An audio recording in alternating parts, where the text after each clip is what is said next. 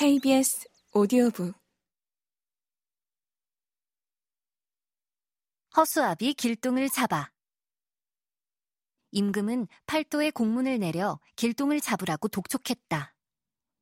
하지만 길동은 무궁무진한 재주를 드러내며 서울대로에서 수레를 타고 다니기도 하고 각 고을에 도착 날짜를 미리 알린 뒤 가마를 타고 들어가기도 했다.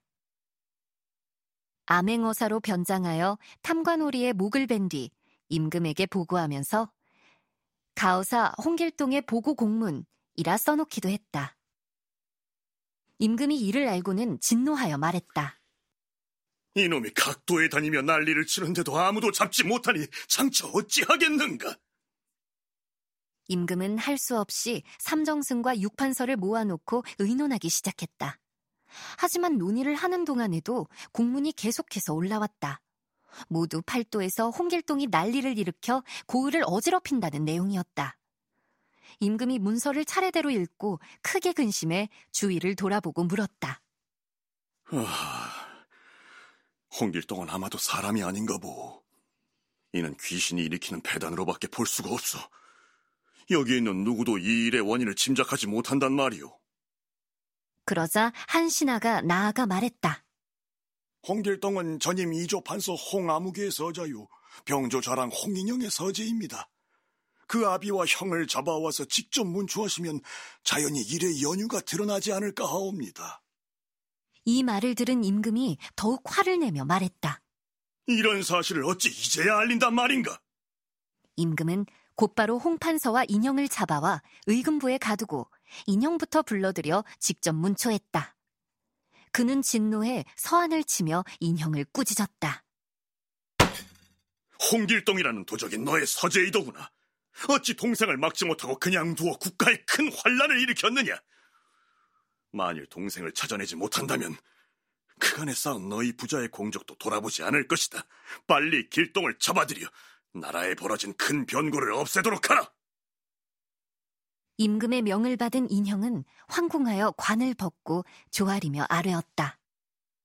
신에게 천한 아우가 하나 있습니다. 일찍이 사람을 죽이고 목숨을 보존하려고 도망간 지 몇 년이 지났는데 그 뒤로 생사조차 모르고 지냈지요. 늙은 아버지께서는 길동의 일 때문에 신병을 얻어 목숨이 위태로운 지경입니다. 이런 와중에 길동이 흉악한 일까지 저질러 성상께 근심을 끼쳤으니 저의 죄는 만 번 죽어도 아깝지 않습니다. 전하께서 자비로운 은택을 내려주시기를 엎드려 바라옵니다. 제 아비의 죄를 용서하셔서 집에 돌아가 병을 다스리게만 해주신다면 제가 죽기를 각오하고 길동을 잡아 저희 부자의 죄를 씻을까 하옵니다. 이 말에 마음이 움직인 임금은 즉시 홍판서를 사면하고 인형에게는 경상감사 직위를 내려 길동을 잡으라고 지시했다. 감사라는 지위 없이는 길동을 잡기 어려울 것이다. 1년의 시간을 주겠으니 그 안에 반드시 잡아들이도록 하라. 인형은 임금의 은혜에 감사해 하며 여러 번 절하고 물러나와 바로 서울을 떠났다. 그날 경상가명에 도임한 인형은 각 읍에 길동을 달래는 내용의 방을 붙였다.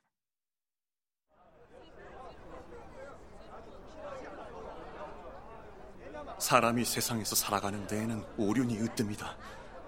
그리고 오륜이 있음으로써 인이 예지가 분명하거늘 너는 이를 깨닫지 못하고 있구나. 임금과 부모의 명을 거역해 불충과 불효를 저지르면서 어찌 세상을 떳떳하게 살아가겠는가? 내 아우 길동이라면 이런 이치를 알 것이니 스스로 형을 찾아와 사로잡히도록 해라. 아버지께서는 너로 인해 병이 뼛속까지 깊이 드셨다. 네 죄악이 세상에 가득하니 성상께서도 크게 근심하셔서 나를 특별히 경상감사의 제수에 너를 잡아들이라 하신다. 만일 너를 잡지 못하면 우리 가문이 여러 대에 걸쳐 쌓은 청덕이 하루아침에 사라질 것이니 어찌 슬프지 않겠느냐. 바라나니 아우 길동은 이를 생각하여 당장 자수하여라. 그러면 너의 죄도 덜어질 것이요 우리 가문도 보존될 것이다. 네가 어떤 결정을 내릴지 모르지만 만 번 생각해서 빨리 자수하는 것이 좋으리라. 감사는 이 방을 각 읍에 붙이고 공문은 전혀 보지 않은 채 길동이 자수하기만을 기다렸다. 하루는 나귀를 탄 소년이 하인 수십 명을 거느리고 가명의 문 밖에 와서 감사를 뵙고 싶다고 청했다. 감사가 들어오게 하자 소년이 마루 위에 올라와 인사를 하는데 자세히 보니 애타게 기다리던 길동이 아닌가. 감사는 놀랍기도 하고 기쁘기도 해서 주위 사람들을 물리치며 길동의 손을 잡고는 흐느껴 울면서 말했다. 길동아, 네가 집을 나선 뒤로 생사조차 알지 못하자 아버지 병환이 갈수록 깊어져 고칠 수 없는 지경에 이르렀다. 그런데도 너는 불효만 일삼고 나라에 큰 근심을 끼치는구나. 대체 무슨 마음으로 충성스럽지도 효성스럽지도 못하게 살면서 도적까지 되어 세상에 비할 데 없는 죄를 짓느냐? 성상께서는 이미 진노하시어 너를 반드시 잡아들이라 하시니 피할 수 없는 일이로구나. 바로 서울로 올라가 임금의 명을 실순히 받아들여라.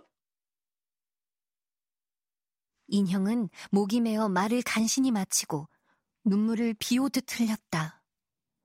길동은 형의 말에 느끼는 바가 있는지 머리를 숙이고 말을 받았다. 천한 동생이 여기에 찾아온 것은 아버지와 형을 위태로운 지경에서 구하기 위해서입니다. 어찌 다른 뜻이 있겠습니까?